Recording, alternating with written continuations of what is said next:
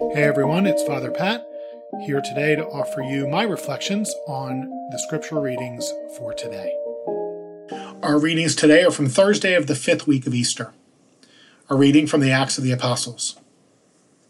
After much debate had taken place, Peter got up and said to the apostles and to the presbyters, My brothers, you are well aware that from early days God made his choice among you, that through my mouth the Gentiles would hear the word of the gospel and believe. And God, who knows the heart, bore witness by granting them the Holy Spirit, just as he did us. He made no distinction between us and them, for by faith he purified their hearts. Why then are you now putting God to the test by placing on the shoulders of the disciples a yoke that neither our ancestors nor we have been able to bear? On the contrary, we believe that we are saved through the grace of the Lord Jesus in the same way as they. The whole assembly fell silent, and they listened while Paul and Barnabas described the signs and wonders God had worked among the Gentiles through them. After they had fallen silent, James responded, My brothers, listen to me. Simeon has described how God first concerned himself with acquiring from among the Gentiles a people for his name. The words of the prophets agree with this, as is written After this I shall return and rebuild the fallen hut of David. From its ruins I shall rebuild it and raise it up again, so that the rest of humanity may seek out the Lord, even all the Gentiles on whom my name is invoked. Thus says the Lord who accomplishes these things, known from of old. It is my judgment, therefore, that we ought to stop troubling the Gentiles who turn to God, but tell them by letter to avoid pollution from idols, unlawful marriage, the meat of strangled animals, and blood. For Moses, for generations now, has had those who proclaim him in every town, as he has been read in the synagogues every Sabbath. The word of the Lord. Thanks be to God. Our response Proclaim God's marvelous deeds to all the nations. Proclaim God's marvelous deeds to all the nations. Sing to the Lord a new song. Sing to the Lord, all you lands. Sing to the Lord, bless his name. Proclaim God's marvelous deeds to all the nations. Announce his salvation day after day. Tell his glory among the nations, among all peoples, his wondrous deeds. Proclaim God's marvelous deeds to all the nations. Say among the nations, The Lord is king. He has made the world firm, not to be moved. He governs the peoples with equity.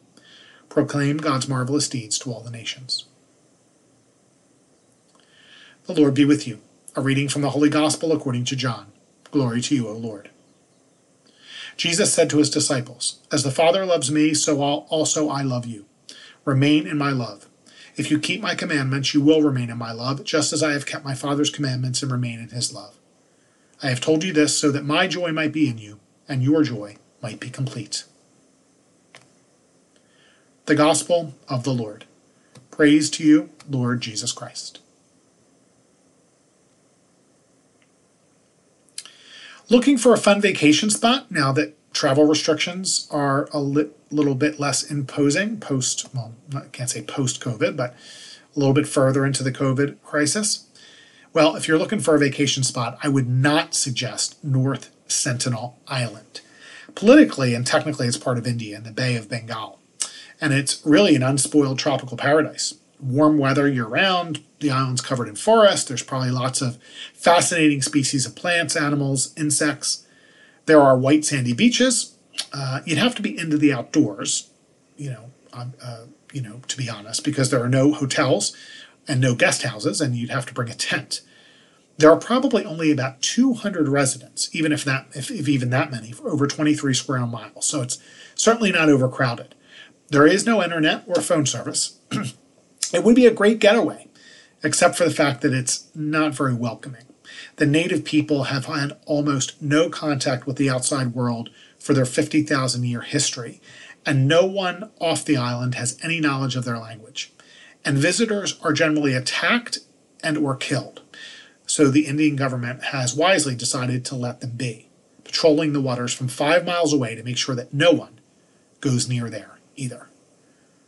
Of course, I bet COVID isn't a problem on North Sentinel Island either, but I still wouldn't visit.